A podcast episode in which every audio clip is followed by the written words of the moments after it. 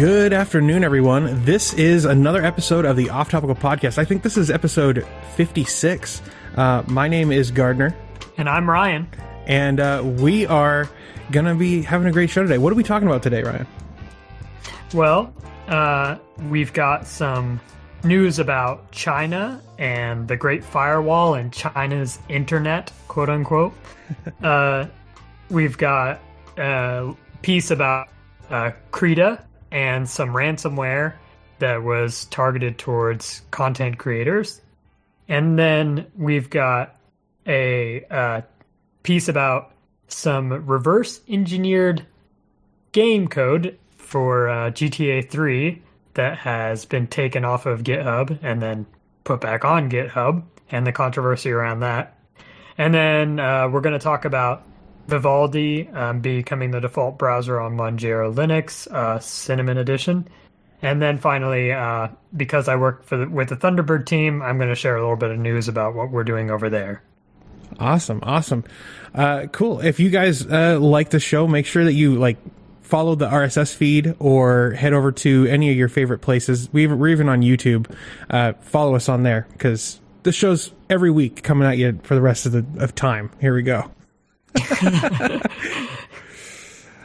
Sounds good. So uh, the first story on on the docket today, my friend, we're talking about um, how China wants the internet to become more civilized by always reflecting Marxist values. Um, what is this about exactly? Well, my first question is: Is it China or is it China? China. I've heard I've heard it both ways. I've heard Yeah. it both ways. I, I think it could go Uh, either way. Yeah. So uh, yeah, as as uh, I'm sure our audience, because uh, we have a lot of smart people in our audience who are up with this stuff, knows China has kind of its own internet. Um, not just kinda uh, via the Great Firewall and in a lot of ways in which they've architected their networks. Uh, they have a lot of control over the internet. And they have censors who uh, take content off of uh, the Chinese internet uh, that doesn't fit with the state's ideals for what should be on there. And uh, apparently, they are trying to make the internet more quote unquote civilized by um, removing content that doesn't reflect Marxist values. And I put I put quotes around those, but they're not they're not putting quotes around those. Like they're they legitimately are Right. serious about it. Basically, you have to toe the party line if you're going to post anything on the internet in China, which, you know, th- that sounds like a good a, a good thing to do, right? You know, Yeah, I think like first off, um, so I, I listened to a, a whole series on the Great Firewall. I think it was last year, and um, it was both amazing, like as a technical uh, feat, yeah, what they were able to build, but it was also really sad because it actually was a bunch of Western companies helping China build the Great Firewall back whenever they started building it in what I think it was like the 90s or something. yeah, And and so that ultimately like now they have this amazingly complex infrastructure that they're actually able to really control uh, at a significant level what uh, their Citizen see on the internet yeah, and uh, and the f- that's insane. yeah. it's insane how how much they're able to censor. You know what people what people see and and what people see is what exposes them to like new ideas and new ways of thinking about things. And so I think this is just uh, you know further cracking down on what what kind of expression can happen on China's internet and uh yeah. I really I don't love this at all. No. Um, I know that like from my own experience, although I won't say where, but I'm sure people can figure it out. Uh, you know, even companies that operate in China to any degree, you always have to be really careful about what kind of products you even, you know, ex- uh, expose people to right. you know, in China. And uh, and it's it's a shame. It's a shame because you know. Well, It's it, a- it's curious to me, right? Because it's like you have so many companies, you know, Western companies that are like, oh, we we got to get into the Chinese market. We got to get into the Chinese market, and they're willing to do all this stuff and jump through all these hoops. Like you know, Disney, they're willing to like change major parts of their movies, censor themselves uh, for to, to to get into the Chinese market. A- and then you look at something like Tencent, where you know, I, I think it was two weeks ago, China started just cracking down on Tencent and starting to like take parts of Tencent and nationalize them because they didn't like Yeah. how Tencent like was being operated. And it's like these companies are so focused on getting into the Chinese market and like getting access to all the these Chinese consumers and they're not even thinking about like the implications of subjugating themselves to the fickle whims of an authoritarian government. And it's like Yeah. I don't understand how they could not see this unless they just don't care. Um, the, Yeah. the thing that's like really crazy to me too is like this uh, the report that was on like a bunch of different uh, state sponsored websites um, basically says that they're constructing a new uh, censorship mechanism that's meant to bury rumors. It's called the uh, China Internet Joint Rumor Refusal Pl- Platform, uh, and it's basically a uh, it's a fact checking service that is meant to offer alternative facts Oh my gosh. it's insane. Like I don't understand how people could can put up with this. Like I, I dude, I don't get it. it it's uh, yeah. Sorry. Go ahead. I mean, honestly, the people don't. I mean, there's Yeah. the, the problem, and when they don't, they they end up in a you know in a black bag, um, Right. And that's that's unfortunate, but that is the reality. Um, although you know you have these really interesting stories where the lots of Chinese people will find ways around the censorship, like they'll they'll use alternative words Yeah. you know, for instead of like whatever the word that's being censored is in Right. order to try and, Like and share this stuff. Like calling Xi Jinping Winnie the Pooh. Yeah, exactly. Yeah. Exactly. And But this is so, th- this uh, this whole initiative is even meant like meant to crack down on the use of internet slang. yeah. Yeah. Uh, ultimately, I think that it's a double-edged sword. And and I don't know if it'll actually come back to uh, hurt China, uh, the Chinese government. Yeah. in any way. But I feel like I feel like there's always kind of a trade-off you make when you try and censor freedom of expression.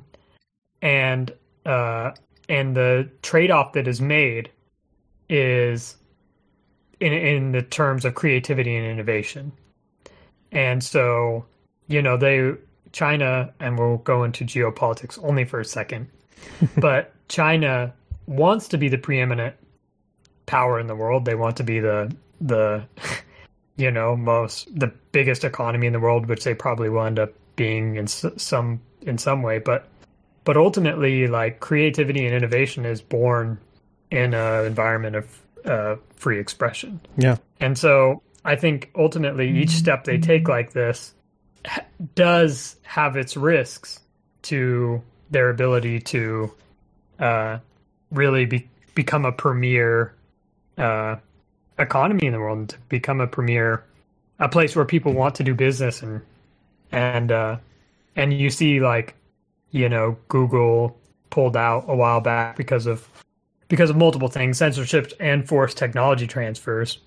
But I think even their talent inside the country, uh, if you're really a top tier, what what is it, developer, um, entrepreneur, etc., you're gonna think twice, you know, about about sticking around or y- you know, and you might consider going somewhere else to start your company or build your build your software because because of you know the the environment.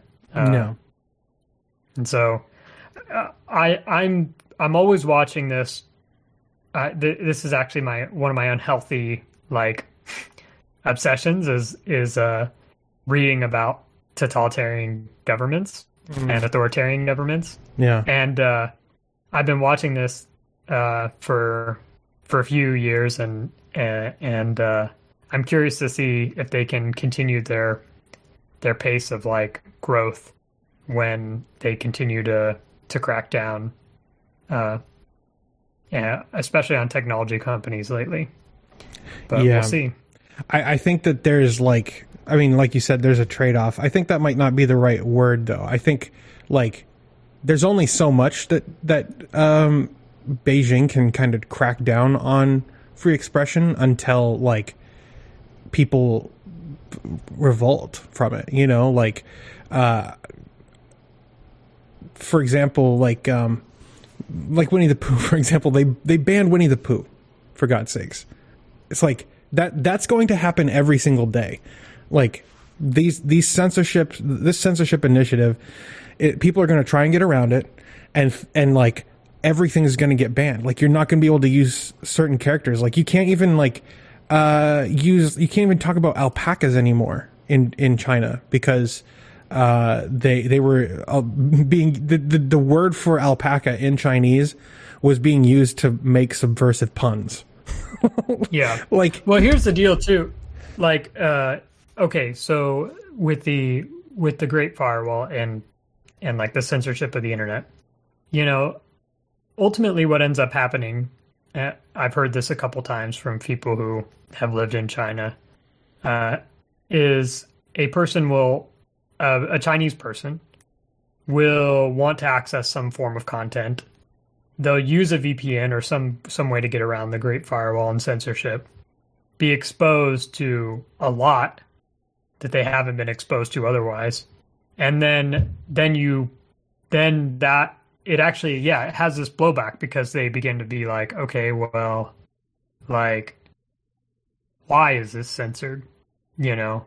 And and once you open that door it's kind of like like uh i don't know. It's kind of like people who have been in you know a cult or whatever you start to question a lot of a lot of things. And Yeah. uh and then it kind of i don't know it it it, it breaks trust in your government institutions. And i think that this is where ultimately like this type of censorship i think i don't know i don't know if it'll have an, this effect over the next 10 years but ultimately this type of thing collapses on itself yeah, unless they develop like a totalitarian ai that runs a robot army and then subjugates all humanity yeah, or or they collaborate with uh, Facebook and make Ray Ban sunglasses. But we're not going to talk about that. yeah ray ray-ban sunglasses that turn you into the borg Yeah, exactly. um, yeah. So I, I want to know what you guys think out in the audience here. What do you think about this story? Uh, have you read any of the uh, information coming out of China on this? Let us know. Hit us up. Uh, send us an email. Show at offtopical.net.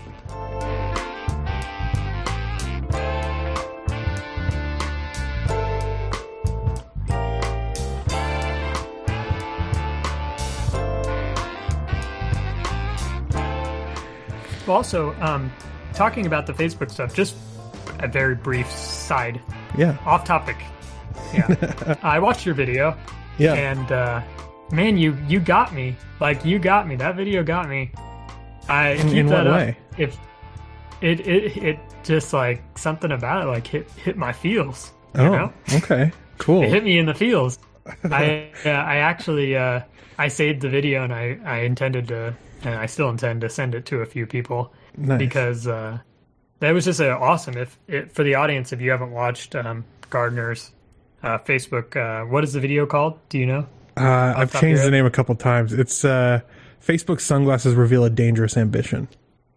Yeah. If you guys haven't watched that, go over and watch it. It's uh it actually made me think like you should be doing like a uh uh like almost like privacy documentary on YouTube. Dude, because it's like that was actually legitimately like I could have watched that content for another 40 minutes, you know, yeah. and uh and I feel like it was just really well done. So Thank I'm just telling the audience if you haven't seen it, go watch that video. It's just uh it just lays out kind of what I feel like it lays out the argument for why we need to just reject Facebook at this point. Yeah. That as the company is being run right now, like it's just it's just not a company that respects its users. And I'm not going to buy your shitty sunglasses. yeah, and I, I, do have to apologize, Ryan, because I wasn't. I, I hit you in the feels, and I was aiming for your face. So I'm sorry about that. yeah. Well, you know, now I'm gonna spread. I'm gonna spread that feel video all over the place. So nice.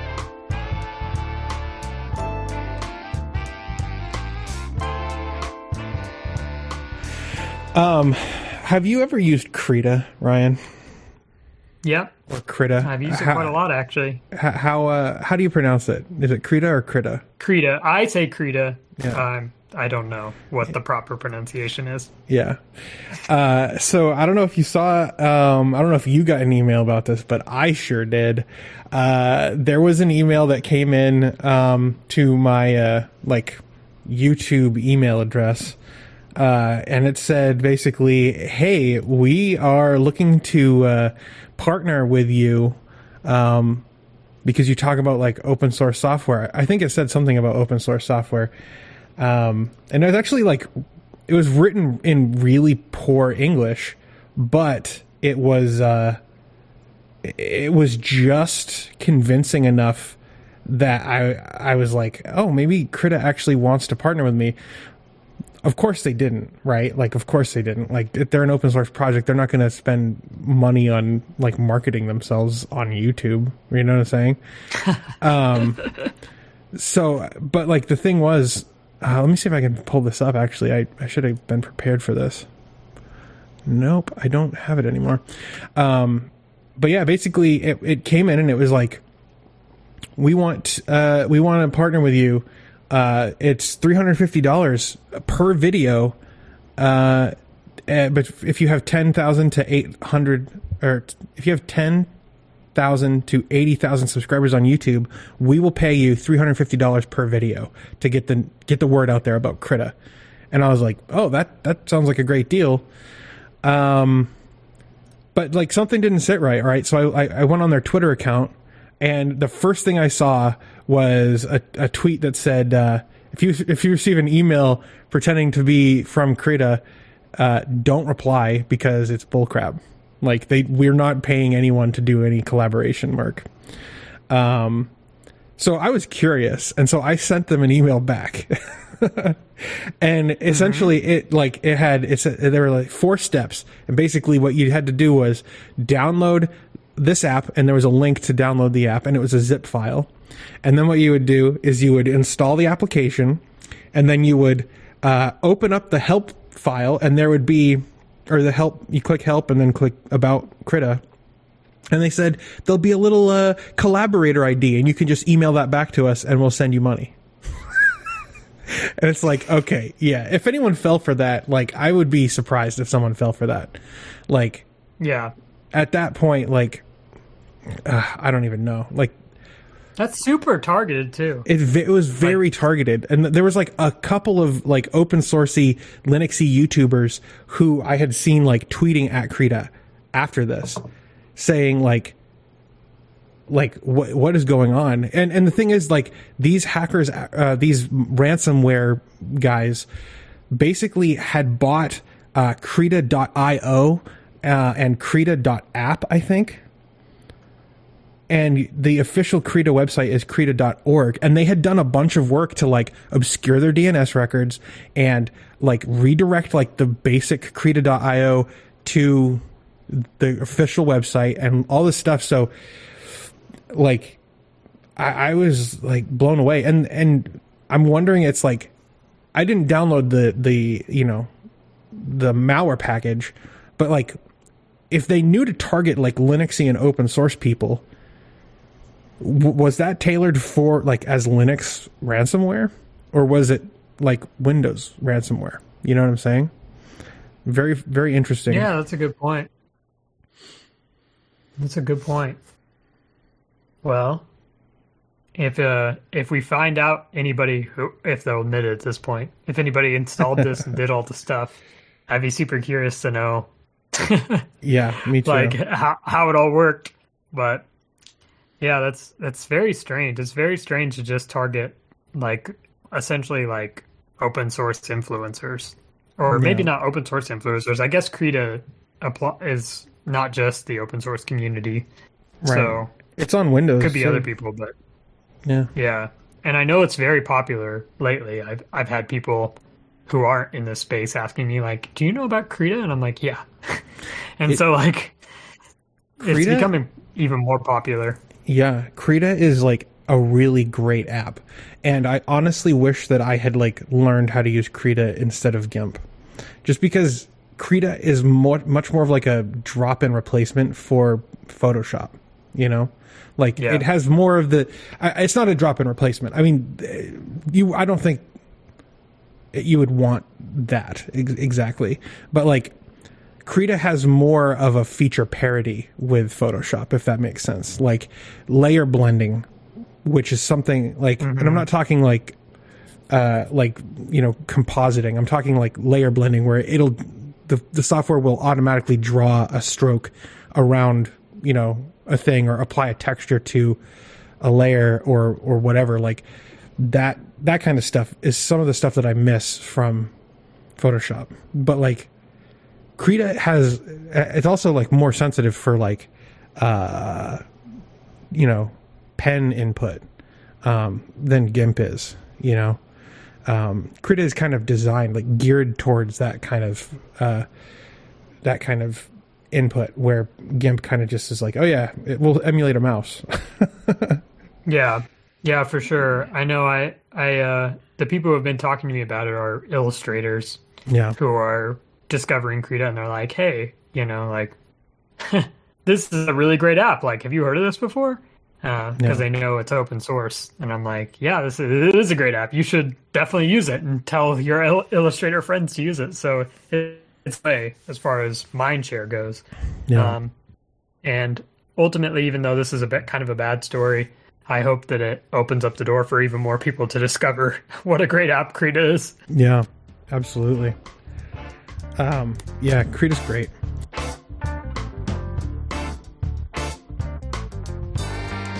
Oh, hey. Well, do you want to talk about uh, GTA 3?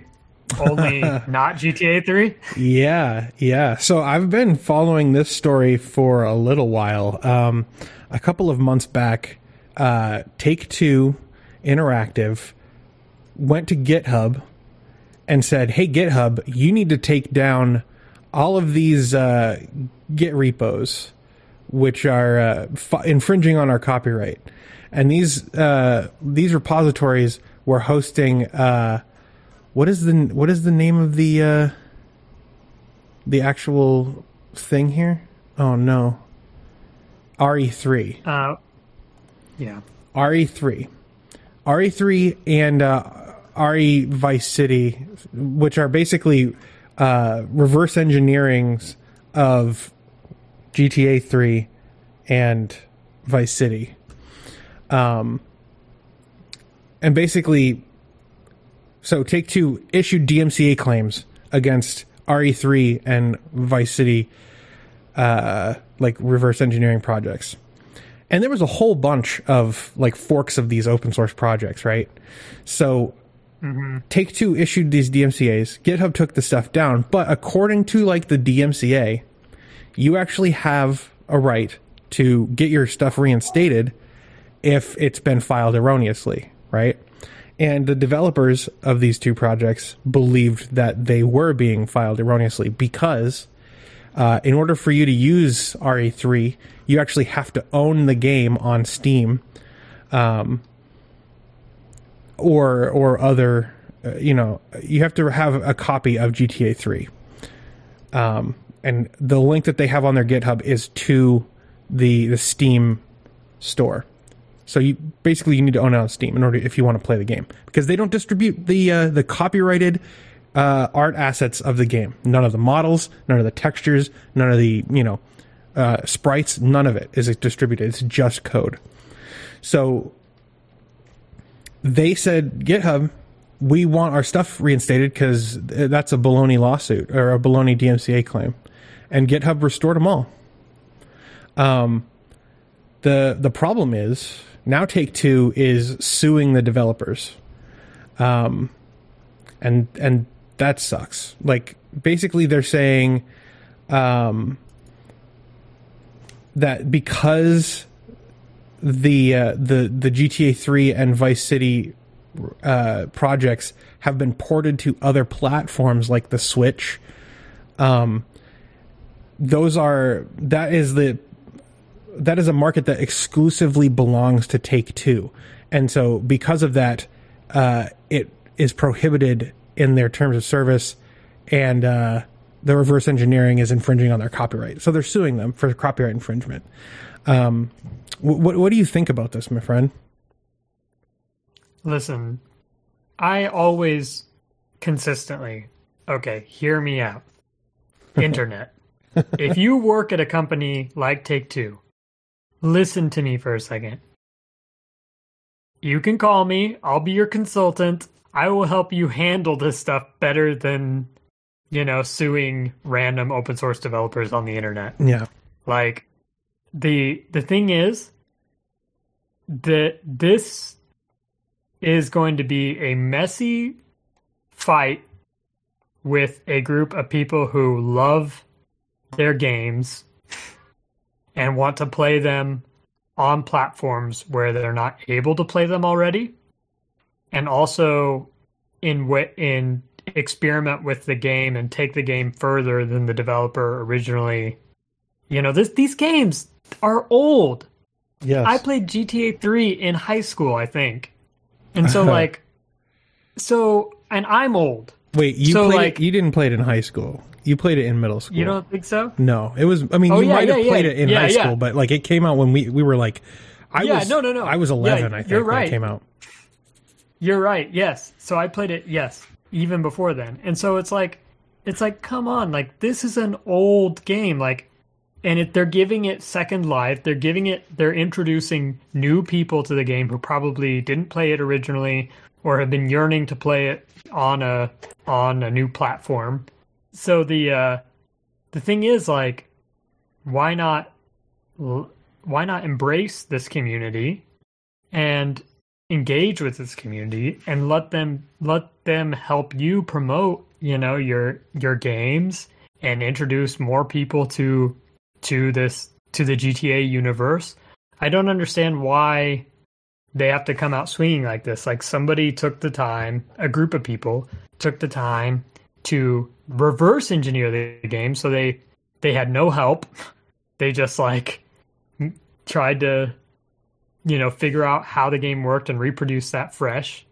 And then they're not even like providing like the assets or anything. You have to like essentially grab the assets from you know a game that you've already bought you know from from uh from presumably like some source that has paid Rockstar unless it's pirated but that's a different thing entirely.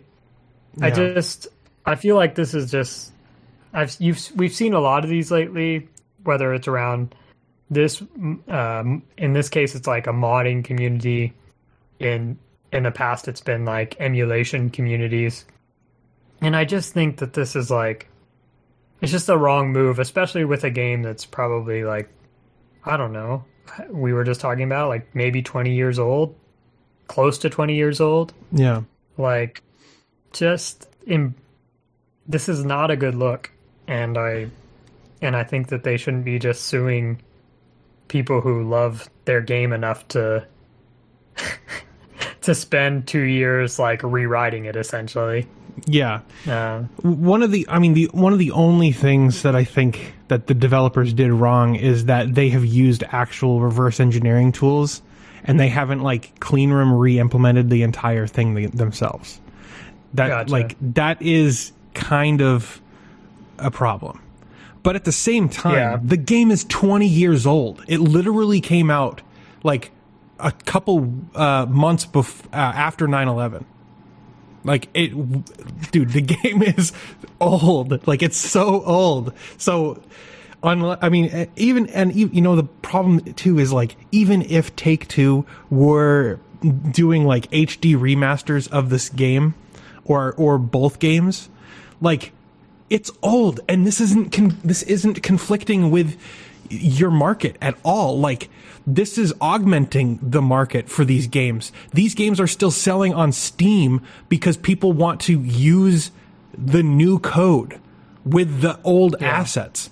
Like, and Yeah. even if Take Two were doing a complete remaster, this game like would probably support the high resolution textures and better models and all these things eventually and augment that market too the it's Yeah. it's incredibly frustrating when developers do this because uh, I don't know if you're I don't know if you remember when uh, uh, AMR two was uh, was uh, cease and desisted by Nintendo. Do you remember that? Yeah, I do. And it was because they were coming out with like a, a Metroid two remake on the 3DS, and it's like Nintendo doesn't understand their fans. Take Two doesn't understand their fans. And I honestly think that like there is a case for fair use here uh, for like game preservation. I also think that like I don't understand why precedents like in the Galoob versus Nintendo uh, fight isn't cited more often, right?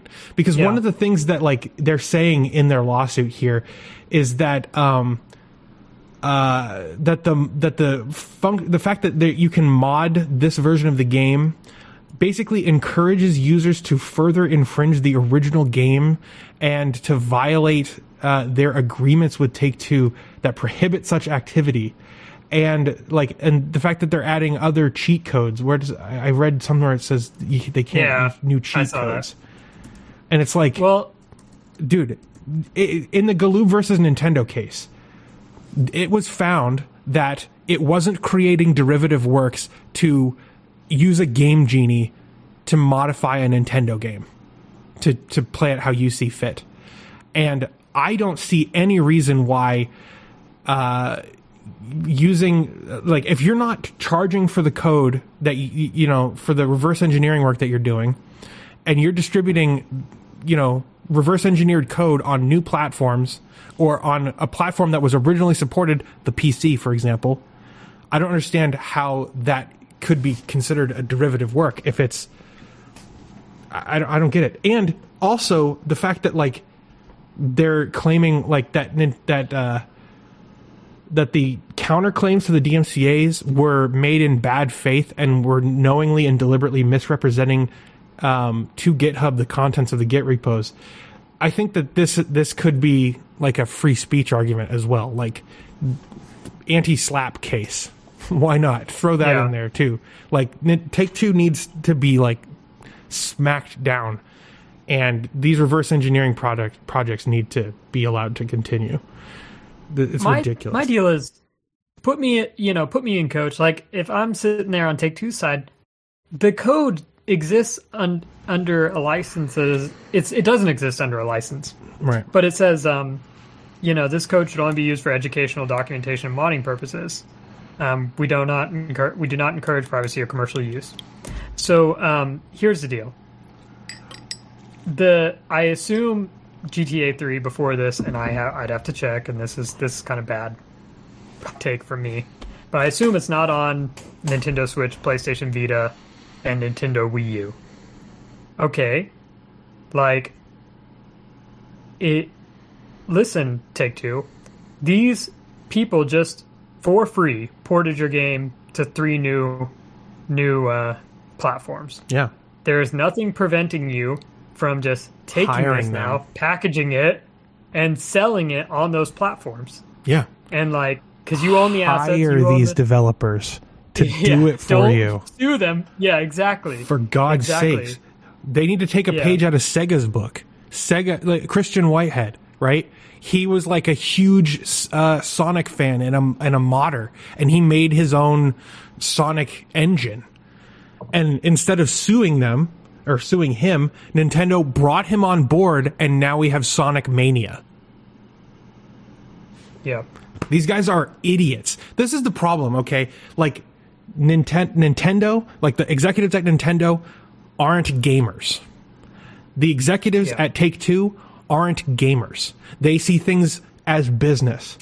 at, at, at least a few people at Sega are gamers because they see this and they're part of the community and they actually care.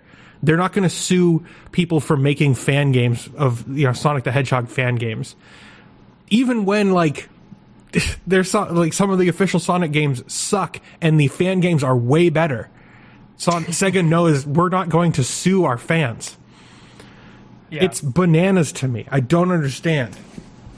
Because why would you? Somebody plays this, they get bored with this after you know a few weeks, and they're like, okay, I'll, I will buy GTA Five. Yeah. Like that's uh, you know like that's a progression. That's what happens to me at least whenever I play like even like the the open source like versions of like popular games from whatever. Yeah. And I'm like, I'll play them and I'll play them until I'm tired of them. And I'll be like, oh yeah, I want to play the the like thing that this is based off of or the original or whatever, you know. And Yeah. I, I buy them. They don't they don't take away from like anyway. We beat this dead horse, but Even man, this kind of stuff. even Electronic Arts knows better than to sue their fans. Do, do you, you know what I'm talking about? You know what I'm going to talk about? No, I don't. Okay.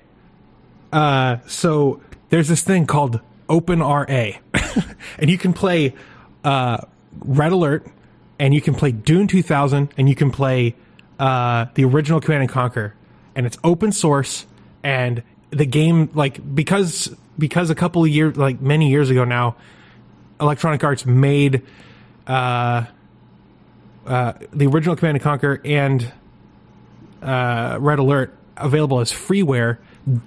OpenRA is just freely distributing the the assets for these games too. A, a couple of years ago, uh, an EA executive showed up on like the OpenRA website and just like with a blog post saying, "You guys are fans of Command and Conquer, and uh, we want to like work with the community because we're making a Red Alert remaster or a, uh, a CNC remaster." And uh, the community, like I, everyone, was kind of scared at that point. Like, who is this Electronic Arts guy, and why is he on our open source projects like blog? you know, but like Electronic Arts knows, don't sue your fans. Yeah. They're your fans. The they're projects- going to they're trying to they're trying to like prolong the life of games that they love that Yes. you produce. Like just like let them do that and like help them and in in the business side of me, so you know, and I'm used to like thinking about how you like monetize open source is like there are lots of opportunities to take what they've done, build upon it, mm-hmm. create community, create products. You know, like if this GTA mod, like they could be like creating content for this and selling it. Yeah. yep. They could. They could use But- this as the base of an HD remaster for both games. They could hire these guys to do the do all of the porting work. But they're not going to because Yeah. they are idiots. Anyway, yeah, we've we've beat Yeah. this one to a dead horse. Uh, although I'm like, I'm like, but we're, I, I think time will prove us right. I think oh, of course. I think we s- uh, we've already seen like that this really has kind of a, a not a great effect on the reputation of these companies, No. and people are going to, you know, they're they're going to remember this when they make their purchasing decisions because I I know, you know, like with some of the Nintendo stuff, um, that weighed pretty heavily on me, and you know, Yep. yeah, has influenced my my purchasing decisions. So Yep. yeah, It's disgusting. These guys are idiots. Anyway, um, oh, I want to know what you, everybody in the audience, thinks. Let us know. Hit us up at show at offtopical.net. Send us your rage. yeah, yeah, and uh, you know, if the audience has anything they want to get our take on, like, uh, you know, we Yeah. could see if if we get anything good, we'll maybe we'll read it out on air and and talk about it. Um, I'd be curious to just hear what what folks thinks about some of these things that they disagree. Like, you know, Yeah. maybe if you've if you've got a good enough take, we'll read it out definitely.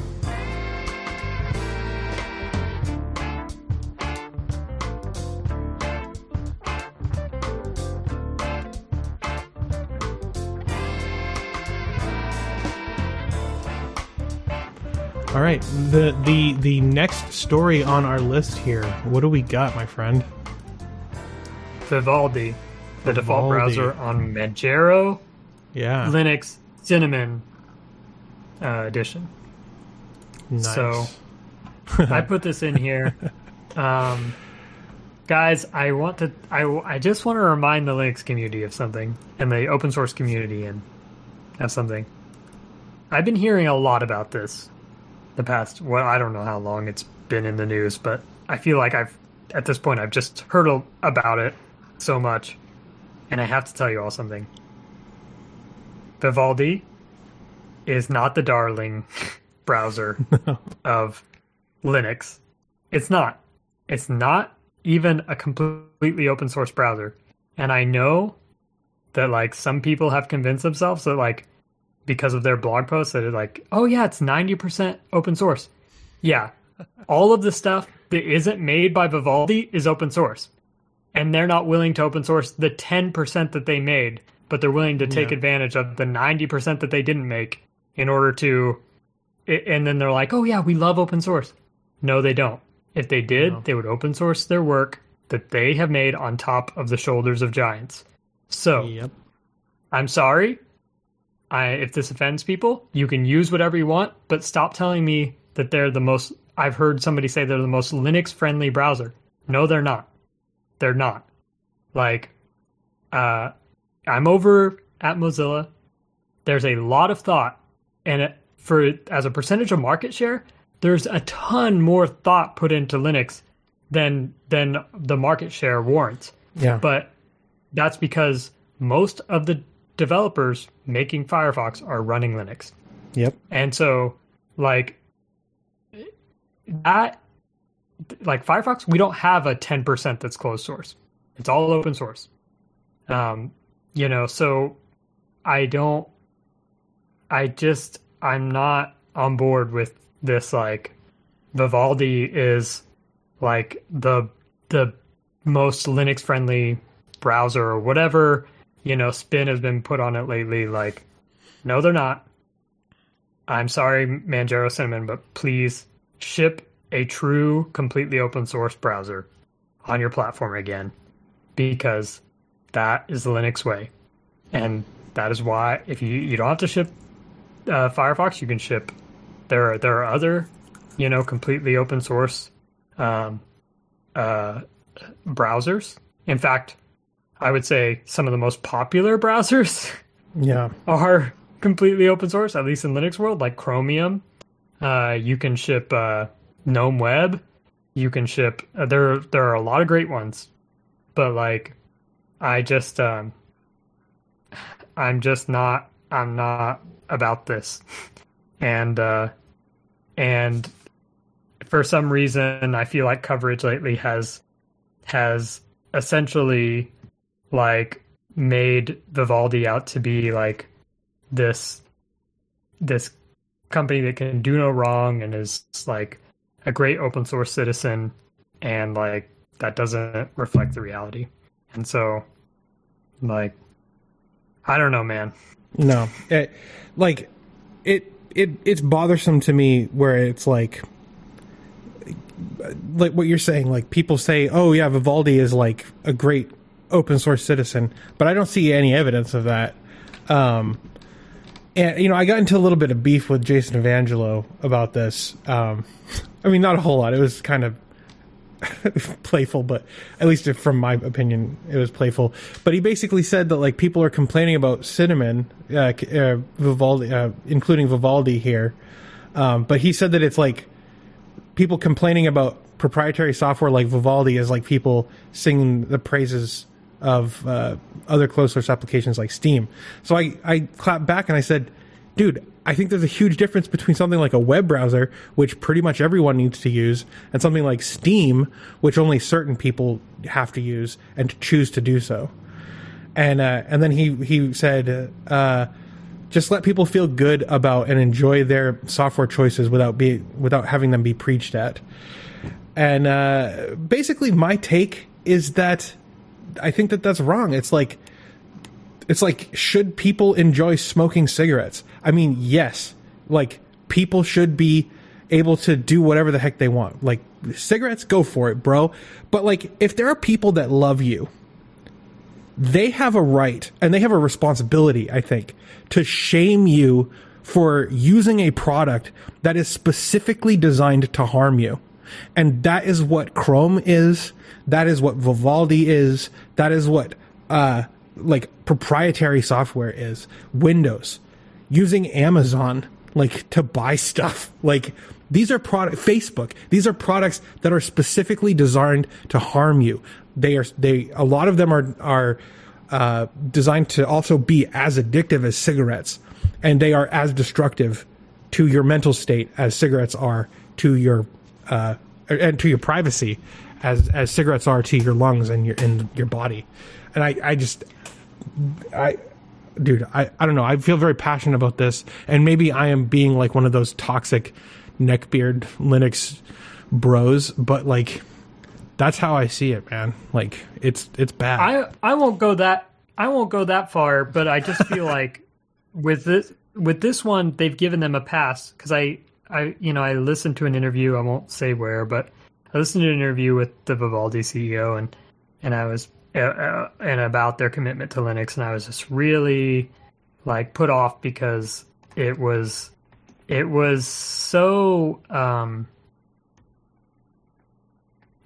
it was it gave him a pass you know on this question of like he's like, we completely support the open source community. It wasn't, I don't know if he said those words exactly, but essentially, you know, he's like, yeah, we're enormous friends. And it's like, okay, all right.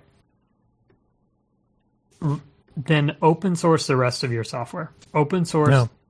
the parts that you built. Like, don't give us lip service. Like, if you are, open source it.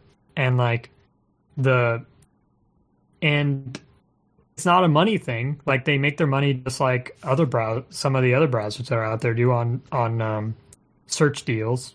You know, the default search engine, and so it's not like it's it's open sourcing it is going to, you know, hit hit their bottom line. I mean, uh, yeah, there will be there will be potentially forks, but like, I don't know, man. I just I just like I'm just encouraging people like if you want to support truly open source software and that's something that you care about, then use a browser that is completely open source. Because yeah. when you use something like Vivaldi that is saying, hey, we built this on top of open source, but we're not willing to give back the piece that we built, that is like kind of the antithesis of the open source spirit. And so I just don't yeah. want to see us backslide into a universe where there is less completely open source software. Yeah. And and I just don't think that, that like the premier spot in a Linux distro as far as a browser goes belongs to a a browser that isn't completely open source when there are completely open source alternatives that are really good. Yeah. And so, well, that's the end of my rant. Yeah, and I do have to say, I have to qualify. I don't know enough about Vivaldi's like privacy and policies and and their ad policies and all that stuff to say that they are as bad as Chrome or anything like that. That's not what I was trying to say. But like, um, the fact that like they have that ten percent of their browser that is closed source though makes me very skeptical that they actually care about their end users' privacy. That's what I was trying to say. Well, privacy is about auditability. Yeah. And like you and uh, uh, I'm sorry to bring him into this because he, I'm sure he wants to be right in the middle of a controversy, but um, you know, Cassidy um, over elementary says, yes, you can tell me that you're open source, but unless I can audit that that cl- or you say that your privacy uh, that you're not collecting any data or whatever, but if you're not open source, I can't audit that claim. And so I don't know if you're actually infringing on my privacy or not. You can say I'm not, but until you until you give us an opportunity to check and make sure that's true, we have to assume that it's not true. Yeah. Um, and so in that in that respect, it's like it's like I assume they're telling the truth and they are they they are Um, they do have some mechanisms in order to protect you from being tracked online and things like that. But but without the ability to to um, to audit, you know, their special sauce on top of Chromium, um, you know, I just wouldn't take that at face value. But um, assuming that they're even right, I just don't like the idea of of them being the the default browser on uh, any Linux distribution because they're a proprietary browser, and there are open yeah. source, completely open source alternatives. And I think that's right. that's my biggest problem with it. Is I'd rather see somebody who's committed to the same values that make Linux successful being promoted on Linux distributions. Yeah. So there you go.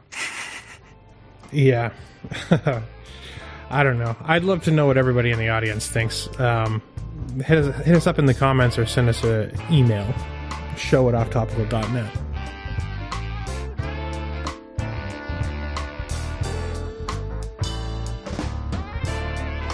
All right. Hey, hey, we have one more uh, story to talk about today. Uh, you had an announcement about Thunderbird. That's right. That's right. I did. Um, so, uh, if you are just tuning in and you haven't caught who I am and what I do for my day job, um, I work as the community and business development manager at uh, at uh, Thunderbird, Mozilla Thunderbird, and uh, and that's an email client. It also supports RSS feeds and and chat and calendaring. And uh, so, if you know the history of Thunderbird, we we went from being like a, a project that was uh, part of like core Mozilla's core focus. You know, back whenever uh, it was like Mo- it was like SeaMonkey, Firefox, Thunderbird, and these were like these were all like supported by that uh, those search deal, the the uh, Google ad money, and uh, mm-hmm. and Thunderbird. Uh, what was it? A few years ago, more than a few years ago now, like seven or eight years ago. Yeah, they said they said, "Hey, um, we're really not sure." Essentially, they said, "Hey, we're really not sure if um, email clients are uh, a part of the future of the internet and the web, and and uh, how users are going to use their computer. So they gave the Thunderbird project over to their the Thunderbird community, and they did still provide a lot of support, which is a part of this story that that gets missed. You know, they still allowed the use of their build infrastructure and a lot of their expertise of a lot of their developers and um, infrastructure engineers to make sure that Thunderbird was produced and and uh, made it out and and uh, consistently was available. Um, but you know, they just weren't leading the development; the community was. And uh, and in the past few years, I've been there for now almost four years, and uh, for the past few years, uh, the project has really come back thanks to user donations, which are have been very significant. And uh, and as such, like Thunderbird's been getting a ton of uh, updates, bug fixes, and new features and one of those new features that is in the nightly Thunderbird build, so you can go to the website and, and if you scroll down, there's an option to download um, the beta or the nightly release. You can use the Matrix protocol for chat in Thunderbird. That's awesome. And uh, it's it's working. I've started using it. We we we talk via Matrix. Our team does, as well as email, obviously. Yeah. And uh, and I've started using it in Thunderbird, and it is awesome. It's it's still very IRC esque, yeah, um, because that's the base we had to build upon. So like the experience is very IRC esque, but now, as of yesterday, the reason this is significant is we had Matrix working for a while, but end-to-end encrypted chats are now supported and you can verify the session between your sessions because that's how they share the keys is they they ask you to verify the new session on a somewhere where you've got an old session, which allows for the sharing of those the encryption keys. Mm-hmm. And so now that that's working, I feel like the experience is good enough that I would encourage you if you're just curious about uh, Matrix and and want to see what like we're working on in Thunderbird, we've got a ways to go as far as like feature parity with other Matrix clients, but but this is like the the best um, minimum viable product, you know, at this point um, and, that we've had. And uh, I would encourage people if you're already using Thunderbird, for instance, for email, consider um, downloading nightly and trying out the new Matrix integration because it's really cool. Uh, that's what I want to say. Is this is really cool. Like I'm so jacked for being able to use like my email and my chat in the in the same application. And hopefully like hint hint eventually be able to share stuff between chat email and calendar seamlessly. And and be able to like i don't know kind of tie those different avenues of communication together in a way that seems seamless. Definitely. so cool stuff happening at thunderbird. Give it a try. We need beta testers anyway. We need I guess you're alpha technically like an alpha tester right now. But if you're interested in that, So, friend of the try channel, out nightly. Let us know what we run into, and uh, yeah, I I just think that's really cool and couldn't couldn't go a day without talking about. it. Yeah, dude, that that that's really awesome. I'm very excited about that. Uh, Matrix is cool, and uh, I'm like a big fan of Thunderbird as well. So that'll be that'll be sick. Yeah. I think it's going to be, we'll talk about this, I'm sure, in future episodes. But right now, um, we're hammering out the roadmap for. So Th- Thunderbird does yearly, uh, they're called extended support releases, um, which is just a yearly a release that's supported for a year. So there you Right. go. And uh, and that's our stable release. And some of the things that we managed to get into this release, this past release that just came out a month ago, was really amazing. But uh, what the things that the things that we've been laying the groundwork for, and that you'll see in the next release, are just incredible. And Really? the stuff on the roadmap that we know we're going to get is just like it is going to make for a a amazing uh, Thunderbird experience, and I think we're seeing now that you know our community is getting really excited about it because all this work we put in is starting to, you know, make the platform upon which we could build new experiences in Thunderbird that that retain what people loved about Thunderbird, but also allow you to seem like a, you know, just a superhero. Mm. Like there are things you can do with email that just make you look super cool, and Right. uh, and I'm just absolutely just. I have so much like electricity running through me lately for like what we're going to be able to accomplish, and That's So- awesome. yeah. Yeah. Anyway, that's my that's my uh, my plug for my my project that I that I love and I work on every day. Um, if you haven't tried out Thunderbird, go check it out. Thunderbird.net. Definitely. Yeah. Cool. Yeah, and it comes with my my highest recommendation as well. Thunderbird is is rad. but uh, Ryan, I think that's everything that we wanted to talk about today, isn't it? That is that is everything. Yeah. Um, if you guys uh, like the show, make sure that you uh, share it out there. Let people know about what we're doing here, the podcast that we uh, that we put a lot of time and uh, love and effort into. Uh, you know, we're on YouTube. Uh, we have a YouTube channel where we post. Uh, I guess we're going to start posting clips on YouTube rather than the whole thing. Um, and also on, we have offtopical.net. Obviously, we're on um, iTunes, or I guess it's not iTunes anymore, whatever the heck it is. Uh, Google Podcasts, uh, Spotify, and we have an RSS feed that we host ourselves as well. Um, so if you want to subscribe, do it there. Um, Did you say Pocket Cast? Pocket Cast is my my go-to on Android. Just telling you, if you're not using Pocket Cast, now it's owned by Automattic. Cool Yeah. company, so give it a try. yeah, we have. Uh, yeah, you can get the show on Pocket Cast with the RSS feed for sure. Yeah. Um, but yeah, that's going to do it for this episode. Thank you all for listening. Uh, we enjoy uh, spending time with you guys, and uh, we'll catch you next week. Cool, cool. Catch you next week. Awesome.